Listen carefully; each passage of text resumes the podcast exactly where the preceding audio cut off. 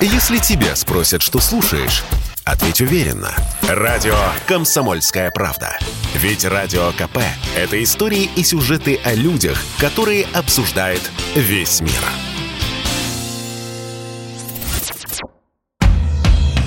«Комсомольская правда» и компания «Супротек» представляют. Программа «Мой автомобиль».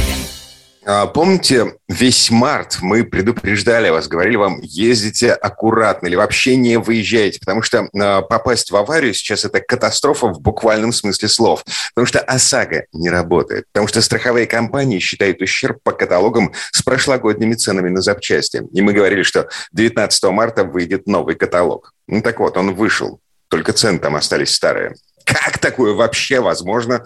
Эм, давайте поговорим сегодня с утра. Я Дмитрий Делинский, редактор портала осипов.про. У нас на связи Андрей Лекосипов. Доброе утро. Здравствуйте, дорогие друзья. Здравствуйте. Ну, что, э, я видел объяснение. Э, оно ну, каково же оно? Звучит, звучит очень логично. Смотрите, значит, э, э, вот этот каталог, он был готов по состоянию на 8 февраля. Его а, каждые три месяца, каждый квартал, значит, по указанию Центробанка, его должны обновлять в соответствии с текущими ценами. Так вот, свежая версия на второй квартал 2022 года была готова к 8 февраля. Вынесена на общественное обсуждение. Общественное обсуждение завершилось, ирония судьбы, 24 февраля.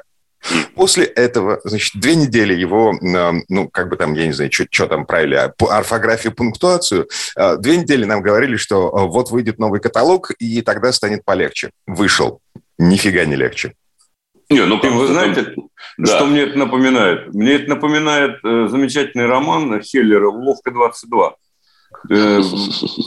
да, все время повышается. Так сказать, ты вроде отлетал свою, ты уже должен э, отправиться э, домой, домой. а те говорят, нет, мы пересмотрели нормы, теперь не получится, теперь еще 200 вылетов там, и так далее. Но это надо почитать, это отличная книжка про войну, кстати сказать. Вот.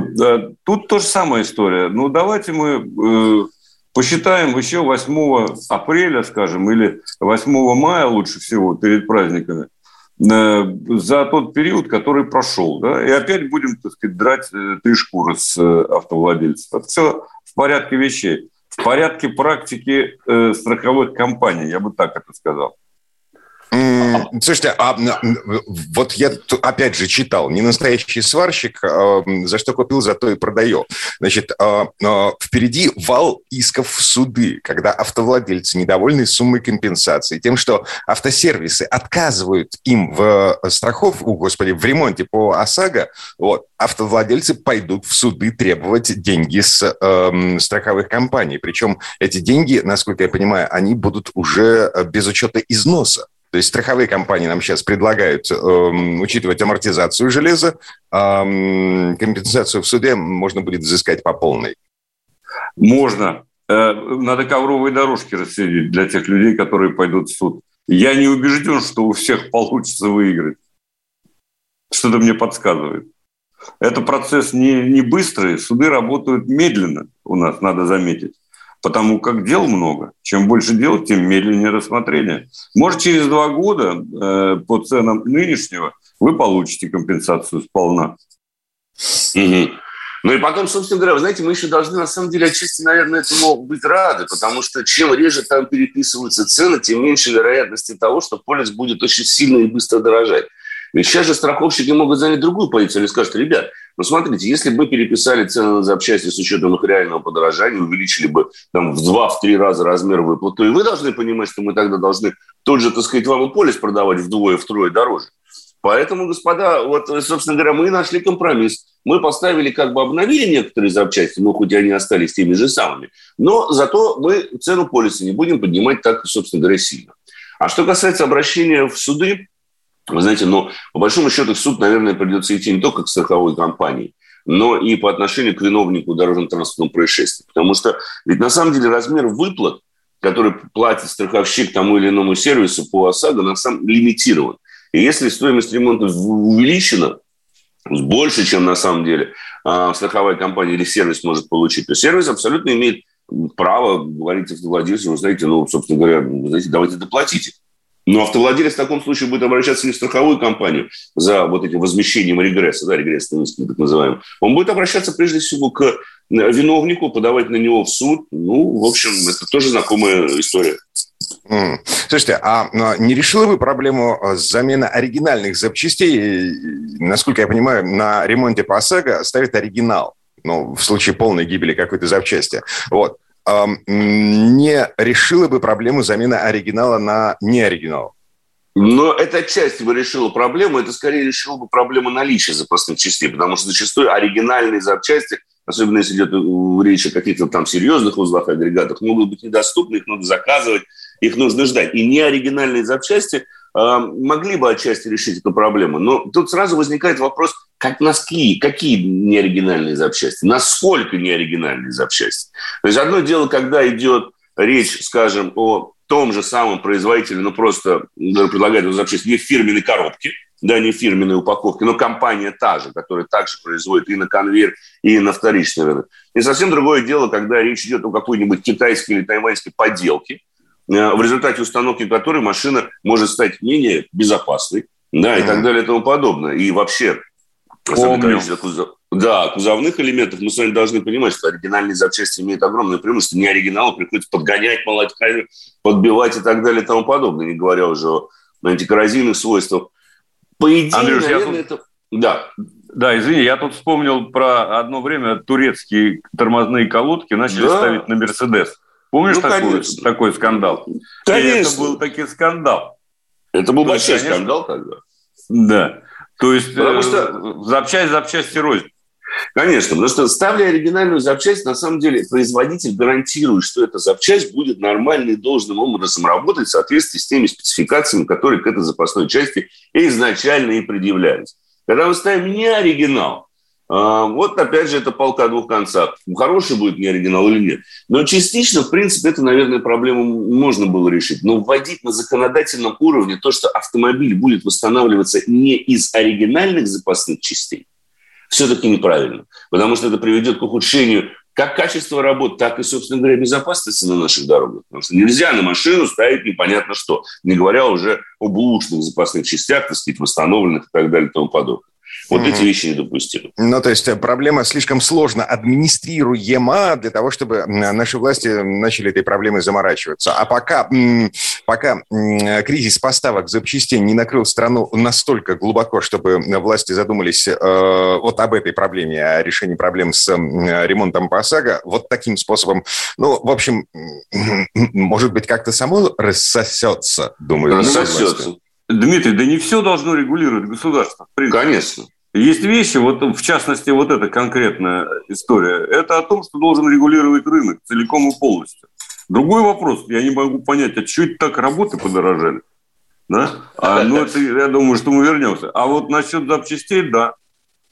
Конечно. Для этого существует нормальная рыночная экономика. Понимаете, ведь сейчас Центробанк почему говорит, что давайте пересматривайте полисы, можете пересматривать э, цену полисов ОСАГО чуть не еженедельно, переписывать стоимость запчастей и так далее. Они прекрасно понимают, в какой ситуации оказались как страховщики, так и, собственно говоря, все самые сервисы, которые на эти деньги ремонтируют автомобили, не говоря уже о автовладельцах, о нас с вами. Поэтому тут вот как раз-таки сейчас мог бы быть неплохой шанс, когда рынок бы сам все это дело отрегулировал. Ведь по большому счету проблема возникает из-за того, что лимитирован максимальный размер выплат. То, что расчет стоимости запчастей, вообще расчет стоимости ремонта происходит не исходя не из того, что говорит сервис, а из того, что написано в каталоге. Да? И вот пока эти проблемы остаются, ведь почему, грубо говоря, за рубежом нет таких проблем в случае дорожно-транспортного происшествия. Да поверьте, там автовладельцы вообще не задумываются о том, по какой методике, с какой степенью взноса они получат какие-то деньги. Они вообще об этом не думают. Они приехали, отдали машину на сервис, а дальше уже страховые компании, поскольку им заплатили за это деньги, решают вопрос восстановления машины, урегулирования каких-то убытков, взыскания дополнительных денежных средств виновника дорожно-транспортного происшествия и так далее. Но этим занимаются страховые компании, не граждане, не автовладельцы. Для автовладельцу, автовладельцу в случае покупки страховки гарантирована одна простая вещь – защита и восстановление автомобиля. Каким образом оно будет сделано? По каким методикам будет рассчитываться? И уже второй вопрос. Вот это регулирует рынок. Именно поэтому... Еще можно, да. Андрей, последний гвоздь я вобью, так сказать, э, этот самый страховой бизнес, понимаешь? А он заключается в простом. Мы об этом не раз говорили, мне кажется. А выплаты по полисам ОСАГО, аналогичным там в Германии, в Европе, составляют где-то процентов 75-85, да? Да. А у нас меньше 16 было. Погодите, погодите. Вы, э, вы имеете в виду э, страховая, страховая, страховая, страховая премия, да. Вы, Она возвращается выплачивает да. э, автовладельцам в виде э, компенсации 75% от тех 70... денег, которые автовладельцы принесли. Да, да. Ну, а, вот а у нас, а у а нас э, меньше 20 э, это точно. О. Ну, совсем недавно было. Поэтому ребята вообще ни в чем себе не отказывают насчет страховых. Я, ну, я вот нисколько не заблуждаюсь. На, на, кажд, на каждом углу кричат об убыточности бизнеса, о том, что... Так прекращайте этот бизнес. Чего вы сцепились? Вот, вот Уйдите с рынка. Вот я с этим согласен. Что за проблема? Конечно. Вас, а. Нет, вас обязали, я согласен. Страховые компании обязали продавать обязательный вид страхования. Но никто ведь впрямую не обязан. Страховая компания, любая страховая компания в любой момент может выйти из института ОСАГО. Просто пусть уйдет оттуда. И, и не морочит нам голову. И не надо ныть. Справочниками. Конечно. Ладно, а вот да. когда они все уйдут, тогда, глядишь, у регулятора и сработает мозг. Что надо, наверное, собственно говоря, рыночную на механизмы какие-то применить, чтобы появилась конкуренция, это было интересно бизнесу. Если это бизнесу не интересно, не надо плакать. Уходите и все. А, вернемся буквально через пару минут. Еще раз напомню, свежий каталог вышел. Каталог запчастей, стоимость запчастей. И э, ничего не поменялось. Комсомольская правда и компания Супротек представляют. Программа «Мой автомобиль». А, вы не поверите, а, наши власти все-таки думают о нас с вами. А, в Госдуме предложили освободить водителя от некоторых штрафов. Некий Сухарев, депутат Госдумы Иван Сухарев, предложил провести амнистию по части штрафов из 12 статьи административного кодекса, 12 главы административного кодекса. И это что получается? Анархия на дорогах? Да это ничего не получается. И, и у него не получится. Это все Дима, а, а ты видел, понятное ис- дело, да. исключение он хочет сделать, кроме какой главы 12? Чтобы наши слушатели понимали, 12 глава Кодекса об административных правонарушениях называется как административное правонарушение в области дорожного движения. Она огромна и перечисляет все нарушения фактически, которые может совершить водитель с мерами ответственности. Обратите внимание, какие две главы господин вот, вот этот вот, э, депутат, депутат, да, вот этот вот, Сухарев. Вот, хорошо, да, окей, как бы его ни звали, предлагает исключить. За исключением да. двух глав он пишет. Угу. 12.6, а, нет, 12, 12.8. Это управление транспортным средством водителем, находящимся в состоянии опьянения. А, и, по-моему, еще какой-то из пунктов, я сейчас так не помню, собственно говоря, Арти вот подробно, подробно об этом писали. То есть господин э, депутат считает, что, допустим, проезд на запрещающий сигнал светофора, превышение скорости более чем на 80 км в час, нарушение правил перевозки людей, неиспользование ремня безопасности, выпуск на линию транспортного средства не зарегистрирован в установленном порядке и вообще использование такого автомобиля. Это нормально, это можно простить, как бы. Что является абсолютно глупым. Это абсолютно действительно, вот э, Дим, правильно сказал, это вот анархия в, в ярком виде. Причем ведь товарищ депутат, даже не задумывается о том, к чему это может привести, э, вот эта самая анархия. Ведь по большому счету уровень, уж простите за прямоту, озлобленности в нашем обществе и так высок и зашкаливает. И если сейчас еще вот это будет гуляй рванина, штрафов платить не надо, езжу как хочу, то во что это может превратиться, мне даже страшно подумать. Вот Послушайте, ему... давайте про жизнь поговорим немного. Вот О, я... про жизнь, хорошо. Про жизнь. Ты же, Андрей, тоже со мной согласен. Последнее время на, на дорогах происходит, я понимаю, Ужас. весеннее обострение. Да. Но это какой-то кошмар. Люди mm-hmm. и так ездят отвратительно. То есть, во-первых, неумело крайне. Да. Таксисты, вот эти все каршеринги. О, вот это вообще вся, отдельная тема. Вот это зло, которое на дорогах есть, да? Да. Я еду, вижу 5 аварий, 4 аварии. Это за час езды по московским mm-hmm. дорогам. Но это какой-то кошмар. Им объясняешь, что, ребята, сейчас невыгодно, сейчас очень опасно, очень дорого попадать в аварию. Нет, все равно. Вот это совершенно для меня необъяснимо. Может быть, это объясняется именно весенним обострением. Ну, это объясняется еще другим. Есть такое слово «психоз», но я, пожалуй, вот об этом промолчу, о причинах вот этого массового психоза. Но то, что происходит на дорогах, я всегда об этом говорил и буду говорить. Это, я думаю, что вот мы с тобой вот в этом смысле едины. Происходящее на дорогах является отражением происходящего в обществе. Как бы это банально ни звучало. Вот эта злость и агрессия, которую мы наблюдаем, особенно последние несколько месяцев, есть реальное отражение того, что творится у нас в головах. В головах Хотя надо честно людей. сказать, надо честно сказать, что мы каждую весну наблюдаем вот эту да. вот, вот, эту вот э, историю. Обострение. С, с, вот это вот обострение. Это правда. Мы каждый раз об этом говорим. Может быть, до кого-то, может быть, хотя бы одного убережет от э, излишних перестроений там на дороге. Нет, ну ты знаешь, в, этом, вот в, в этом году прям вот, вот на мой личный взгляд, по моим личным наблюдениям, Но в этом, в этом, да, в этом зашкаливает. Это, в это зашкаливает просто. Да, Хотя это статистики, ну со статистикой всегда мы опаздываем немножко. Мы не понимаем, э, сколько ДТП, с какими э, последствиями и так далее Конечно. будут за, допустим, э, февраль, январь. Ага. Так, ну, возвращаясь к господину Сухареву, а, на самом деле это всего лишь мысль, идея, но сам факт того, что такая идея бродит в верхних эшелонах нашей власти, ну, как бы настораживает. 8 967 200 ровно 9702 – это номер, в котором мы понимаем сообщения в WhatsApp, Viber и Телеграме. А вы что думаете по этому поводу? Амнистировать, не амнистировать, отменить штрафы, не отменить штрафы? А, вот знаете, за что бы я отменил штрафы на самом да. деле? Угу. Вот московский паркинг, вот этих вот, э, которые общественники Правильно. ходят, так фотографируют, они, а, вот они... этих прижать, это точно надо. Погодите, они же не из 12 статьи административного кодекса. О, почему? Значит, он на это даже не покусился. Нет, нет, он... все это из 12, Дим, это все из 12 статьи. Это все 12, а, а почему а, все 12 администрирует не госавтоинспекция, а городская администрация? Потому, потому что это администрирует не госавтоинспекция, городская администрация. А вот это, кстати говоря, господину депутату, видимо, в голову не пришло. Я бы пошел дальше.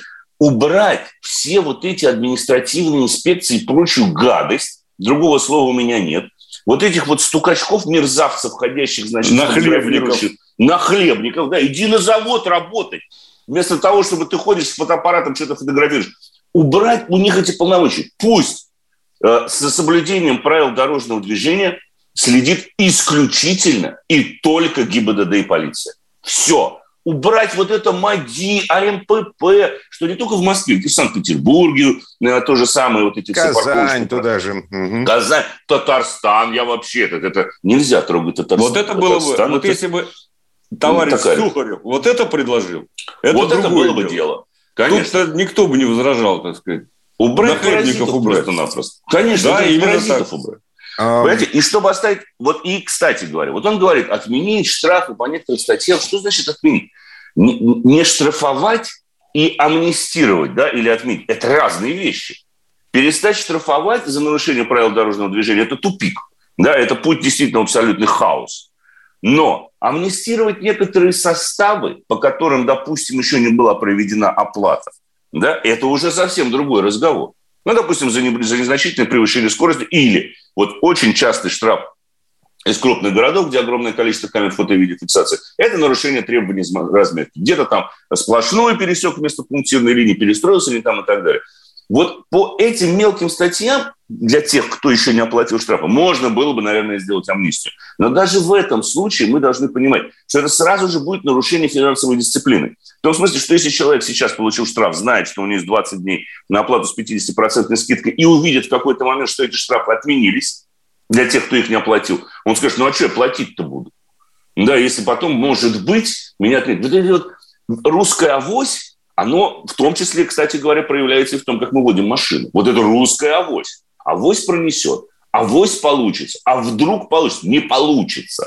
Не складывается. В 99% случаев срабатывает, помните, как в фильме «Интерстеллар», закон Мерфи. Да, вот все то, что плохое могло бы случиться, оно, скорее всего, и случится с большой долей вероятности, нежели случится что-то хорошее. Ну, к сожалению, так устроен мир. Увы. А, 967 200 ровно 9702, а, номер, к которому мы принимаем сообщения в WhatsApp, Viber и Telegram по поводу того, что что бы вы отменили? Ну, какие штрафы? Вот, ну, например. Понедельники. А, Понедельник отменить Так, слушайте, среда сегодня, маленькая пятница, между прочим. А вот ее надо оставить навсегда, закрепить. Красным днем календаря. Так, смотрите, а, пока суд до дела, а, давайте с вами обсудим э, голь, которая на выдумке хитра. Ну как голь? Значит, э, есть тенденция. Люди поехали за новыми машинами в ближний зарубеж, в Казахстан, в частности, поехали. Mm-hmm. Я видел, по крайней мере, сообщение о том, что э, в Казахстане э, бум, покупательский, потребительский бум в приграничных районах. Но есть смысл, нет смысла, э, что, как? Есть как смысл. к этому относиться? Серьезно? Дим, в, в любом случае есть смысл. Есть смысл, если есть какие-то деньги потрачены, потратить их сейчас на покупку автомобиля. Не покупать его с допами, как вот мы говорили, да, у дилеров по заоблачным ценам, но если есть возможность поехать, допустим, в какую страну ближнего зарубежья, в конечном итоге купить машину здесь и сейчас и чуть-чуть дешевле, чем продают ее в России, да, езжайте и берите, покупайте. Потому что уже совсем скоро, вот не хочу пессимизировать, их может не остаться. Даже такая возможность может исчезнуть. Потому что ну, Казахстан или та же самая там Белоруссия в каком-то смысле, да, Белоруссия, они... она, это уже не автомобильная страна. Нет, ну почему? Ну, ну помнишь, да, ну уже тоже не автомобильная страна. Вот Казахстан еще остался, вот эти вот страны, ну, так сказать, куда можно, где еще можно, собственно говоря, купить иностранный или импортный автомобиль. Но а, там производство есть в Казахстане свое. Конечно. Там и там... Лада два завода, если не ошибаюсь. Лада, Шевроле выпускают, ну и китайские тоже. Хотя там и корейские есть заводы. И Hyundai там что-то выпускают. Да, да, да, да. Да. Поэтому, если есть такая возможность, надо ехать и покупать, собственно говоря. Конечно, надо, конечно, только озаботиться тем, чтобы все было нормально, надлежащим образом оформлено. Ну да, это хороший выход нынешних ситуаций, на самом деле. Ну вот пишет, э, э, мне понравилась эта публикация э, в автопарке, по-моему, не помню, где-то. Ездят в Костанай, который в 300 километрах от Челябинска расположен. Да. И это, кстати, крупный промышленный центр. Вот там как раз выпускают Kia, Chevrolet и GAC mm-hmm. китайский. Mm-hmm. Так он Джак. недалеко, Джак. и поэтому... А? Джак. Джак, да. да. Джак. Ну, пусть будет Джак. Туда легко добраться не только из Челябинска, Екатеринбург, Уфа, Тюмень, Курган. Э, в, Казахстан, в Костанай запросто могут поехать э, люди. А что они и делают. И получается, что выигрывают они от 20 до 30 процентов, между прочим. Угу. Это существенно. Кстати говоря, это очень действительно существенная такая вот разница. 20-30 процентов. Хотя я не очень верю, но даже если 10 процентов, это тоже хорошая а. история. А главное, что там есть автомобили живые, новые. И без особых накруток, потому что в Казахстане не такое богатое население. Естественно, дилеры э, как бы аппетиты свои умеряют. Угу. Слушайте, а Денис Мантров от под занавес этой четверти часа, а, я процитирую, значит, нашего министра а, промышленности и торговли, а, говорит о том, что в России, из России, вероятно, может уйти ряд иностранных автопроизводителей, и цитата, «Возможно, с кем-то нам придется, к сожалению, попрощаться, потому что мы не можем ждать бесконечно. На простаивание предприятий приводит к неуплате налогов, к деградации производства, э, и есть надежда на то, что сторонам все-таки удастся достичь взаимного понимания до конца конца марта, начала апреля. А пока... Да здравствует Буратино. Эм, стоят. Вернемся через пару минут. Комсомольская правда и компания Супротек представляют. Программа «Мой автомобиль». Слушайте, пока шли новости, ну и мы так немножко переваривали заявление господина Мантурова, министра промышленности и торговли, о том, что они все еще ведут переговоры с мировыми автоконцернами о возобновлении производства. Значит, какая-то ясность появится к концу марта, а пока, э, ну да, Мантуров признает, что многие могут уйти. Тут да я дошел такое, да, под Липецком начнут выпуск электромобилей а, компания Мотор Инвест. Знаете, что это такое о, о компании Мотор Инвест? Такая компания существует? Нет, я первый раз слышу. И я, я первый слышу. раз признаю. Это, по-моему, кто-то, ну, какой-то стартап, который поддерживался в том числе Минпромторгом частично. Так, и что, они ради электромобилей будут 200 миллионов штук производить в течение месяца? Э, фиг знает, значит, объем не заявлен. А, заявлено, что инвестиции в производство составили, уже составили, то есть в прошедшем времени, 13 миллиардов рублей. Число новых рабочих мест 1900, секундочку. Значит, в Липецкой области, да, инвестконтракт. Э, 210 тысяч автомобилей. Они хотят самых разных моделей там выпускать, собственно ага. говоря. Это будут электромобили. Ну, слушайте, ну, сожмем кулачки, да, это бог. Может быть, мотор инвеста удастся заменить все чипы, электронные комплектующие, вообще электромоторы, все. Батарейки вот эти самые. Батарейки. Мы, да. мы же даже пальчиковые батарейки до сих пор не умеем делать. Не умеем, не умеем. Все да. производится на самом деле не у нас. А батареи, которые питают электромоторы, это для нас вообще беда, собственно говоря. Мы вообще ничего из этого дела не производим. Но, Слушайте, а, да. я на этой неделе буквально видел информацию о том, что в Калининградской области собирается ставить завод по производству батареи и других компонентов для электромобилей. А в Липецкой как раз завод по производству электромобилей. Хм. А в Калининграде батарейки будет производить. Хм. Очень Логично. хорошая логистическая цепочка с учетом близости Калининграда к Липецку. Они же Господа. прям соседи. Господа, ну вы же прекрасно понимаете, что великолепные батарейки производит Китай. И снабжает полмира. Тогда ну, тем более Калининград непонятен. Понимаешь? Ну, слушай, же жалко, что ли? Да а, в, конце, в, конце, в конце концов, рано или поздно э, границы откроются, э, наступит мир и согласие. И, Китаем. Да, Калининградский завод э, легко непринужденно может обслуживать э, европейские запросы по этим самым батарейкам. Кстати, э, мега... Да вообще весь мир. А... И проведем чемпионат по шахматам. Э, Тесла же открыла, господи, два года они строили завод в Германии. Вот. В Берлине. И, и, и они такие его построили. Всего за Правильно года. сделали. На, начали выпускать машины, все уже отгружают. Но, кстати, Тесла-то абсолютно понятно, почему это поступило. Потому что огромный спрос со стороны европейских покупателей. И Тесла ведь давно хотела построить э, завод в Европе, потому что их не хватает собственного производства в Америке. И к тому же логистические издержки велики, плюс огромное количество автомобилей продается именно на территории Евросоюза и даже переходит в Китай. Китайцы же, они фанаты Тесла, я вам могу сказать. Они прям даже с учетом того, что у них огромное количество собственных электромобилей, они прям фанатеют от Тесла китайцы. Для них это прям вот культовый как бы чуть, чуть не стал автомобиль. Поэтому а, удивляться кстати, здесь абсолютно нечего. Да, Андрюш, надо вспомнить, что в Норвегии э, большая часть автомобилей это как раз электромобили продают. Уже, Они уже продают больше электромобилей, чем э, с ДВС. Да. Поэтому э, это вполне разумное решение. А, коллеги, у нас э, в России, у нас в России, значит, спрос на электросамокаты вырос на 235 процентов. Ну, электросамокаты летом-то хорошо, конечно. А почему бы не вырасти к лету, к теплому сезону? А это по, по, по, по сравнению с прошлым годом, на минуточку. Ну, правильно все. Правильно все. Абсолютно логично, Дим. Во-первых, у людей все становится меньше денег для того, чтобы приобрести автомобиль. Соответственно, возникают альтернативные виды транспорта, велосипеды, самокат.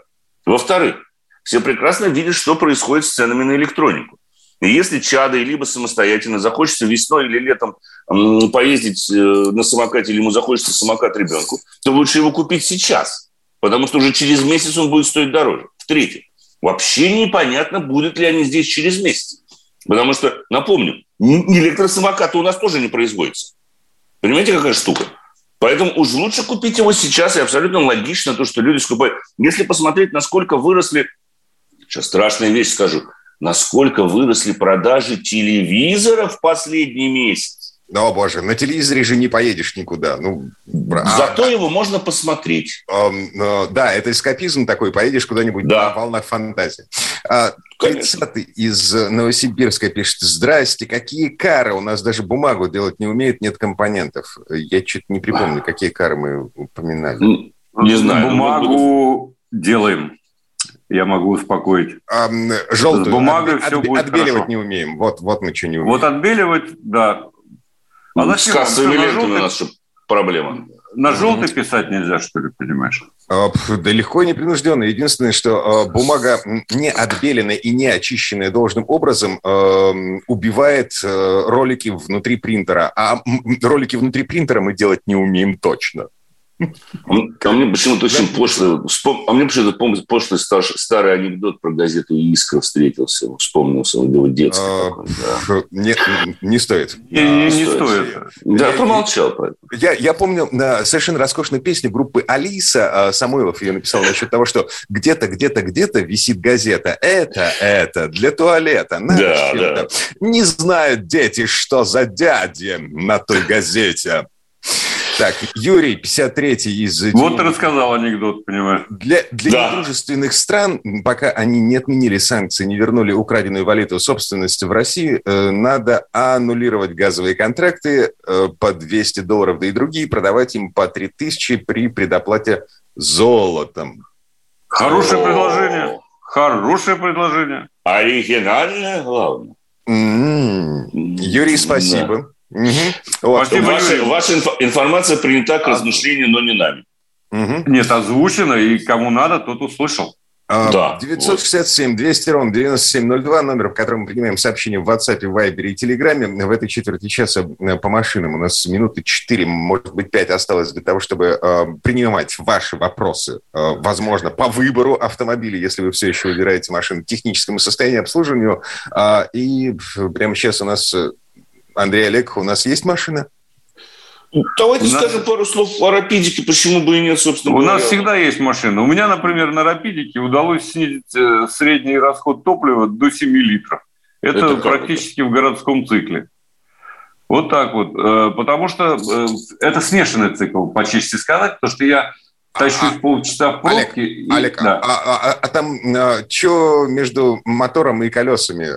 В смысле коробки? Какая коробка? В смысле коробки DSG семиступенчатая, очень хорошо работающая. Вот, кстати, вот, вот это. Которую это бояться не стоит, да.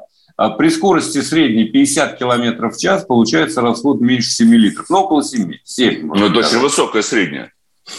Да, это высокая, но из, эти, из этой средней скорости я еду со скоростью 20 км в час минут 30, и еще минут 30 еду с большой скоростью 120 км в час. Вот, да. все равно и то, и другое не экономичный режим движения, должен заметить. И тем не менее, расход радует, откровенно радует. Причем, правда, почему-то вот в Москве я заправляюсь простым 95-м, но теперь можно только такой вот супер-супер налить. Ну ладно, при, приходится платить чуть больше. Но зато и машинка едет веселее, э, как мне кажется. Или я хочу себя в этом убедить, скорее всего. Нет, нет, разница есть. Я, кстати, тоже замечал. Действительно, есть существенная разница. Все-таки, вот, понимаешь, но малый объем и турбина. Там 1,4 турбо всего. Поэтому как только там оказывается не очень хорошее качественное топливо, идеально вообще да. кормить 98-м бензином. Да, если не сотым. Так все, это сразу же э, машина едет по-другому. К слову сказать, вот тоже такая забавная штука. А, многие не знают, что вот те динамические характеристики, которые заявляет производитель, в большинстве случаев достигаются именно на сотом бензине. Да. Даже не на 95-м. Погодите, как кормить рапид соточкой, 98-м э, кормить рапид?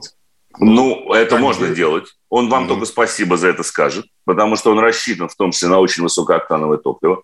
Другой вопрос, что производитель на этом не настаивает. Он говорит, что минимальное октановое число должно быть 95 по-нашему должно равняться 95 по нашему методу. Но все те характеристики, которые вы видите у производителя, получены на сотом бензине. Вот все технические характеристики, расход топлива, разгон до сотни, мощность и крутящий момент на сотом бензине получены эти показатели. Не на 98-м. Причем на сотом, прошу заметить, нормальном, европейском сотом, да? а не тем, что у нас продается под видом даже 98-го, не говоря уже о сотом бензине, раскочегаренном просто за счет присадок. Поэтому, чтобы добиться максимальной отдачи, машина должна потреблять высокий октан. К сожалению, это так. Тем более современные автомобили малообъемные, где основная нагрузка приходится как раз-таки на турбину, за счет чего мы достигаем вот этой вот мощности момента. Да? Потому что там, ну, по большому счету, там размер турбины, он чуть-чуть меньше, чем размер всех, всего двигателя, объем всего двигателя, да? всех этих камер сгорания, ну, целых 4 десятых литров. Там турбина огромная, просто даже посмотрите визуально на нее. Она прям видна а я бы сейчас не рекомендовал заправляться с сотом и гонять по городу, понимаешь? Мы да, только что конечно. с тобой говорили о том, что э, аварий много.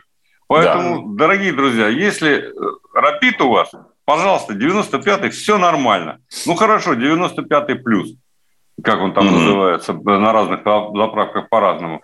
Сотый не обязательно. А вот если вы поедете на автодром, там да. Кстати, на Рапиде, на автодром запросто можно поехать. Это странное будет такое. Это странное будет, но я скажу, что эта машинка симпатичная и в высшей степени удобная. Даст фору многим, которые туда выезжают у нас э, покататься, погонять. Ну, с другой То стороны, есть... я, я, я и на Нюрнбург-ринге Фиат Мультипла видел, понимаете ли, поэтому вот, чему тут удивляться? Боже, Почему это, в Подмосковье не выехать? Да? Уродец страшный. Ладно. Значит, Андрей Олег Осипов, редактор портала осипов.про, были у нас на связи. Парни, спасибо, хорошего вам дня. Берегите Всем удачи себя. на дорогах. Берегите себя, дорогие друзья. Счастливо. Пока-пока. Через пару минут у нас Сан Саныч Пикуленко. Комсомольская правда и компания Супротек представляют. Программа «Мой автомобиль». А это мы вернулись в студию радио «Комсомольская правда». Я Дмитрий Делинский. В этой четверти часа у нас несколько нетрадиционная история от Александра Пикуленко. История о кардинальных переменах в Формуле-1. В силу вступил новый технический регламент, который полностью обнуляет предыдущую расстановку силы и, по идее, должен сделать гонки более зрелищными. Ну, по крайней мере, так говорили организаторы перед началом сезона. Ну, а вот что говорит об этой революции в королевских автогонках Сан Саныч. Форсаж дня. В этом году в Формуле-1 происходит масштабный переворот. Впервые за полвека меняется размер шин.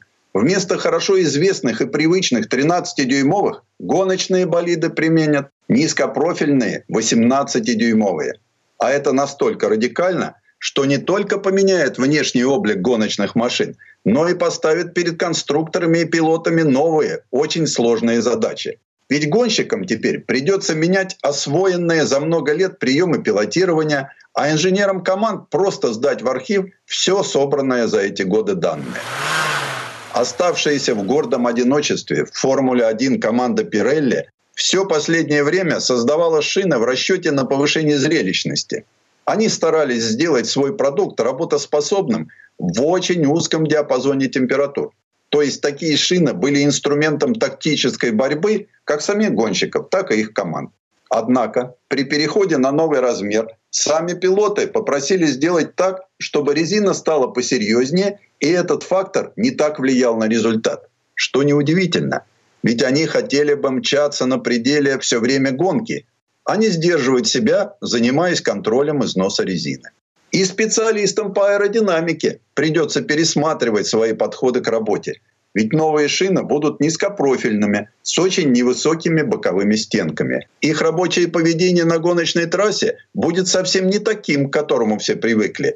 И с этим придется тщательно разбираться. А так как тестовая работа очень ограничена по времени, все будет решаться в процессе тренировок и гонок. Все последние сезоны мы были свидетелями того, что никто не использовал возможности своего болида на 100%, так как шины в этом случае мгновенно перегревались и гранулировались. Такому агрессивному пилоту был гарантирован дополнительный пит-стоп, что сразу отбрасывало его в глубину пилотона. Так что команды просто заставляли своих гонщиков поддерживать заранее рассчитанное время круга, чтобы проехать на одном комплекте резины достаточную длину дистанцию. Часто в гонках Формулы-1 идет борьба за каждую сотую долю секунды. И здесь возникают такие неочевидные для большинства обычных автомобилистов трудности, как ухудшение обзорности. Казалось бы, ну что такого? Увеличили диаметр всего на 6 сантиметров.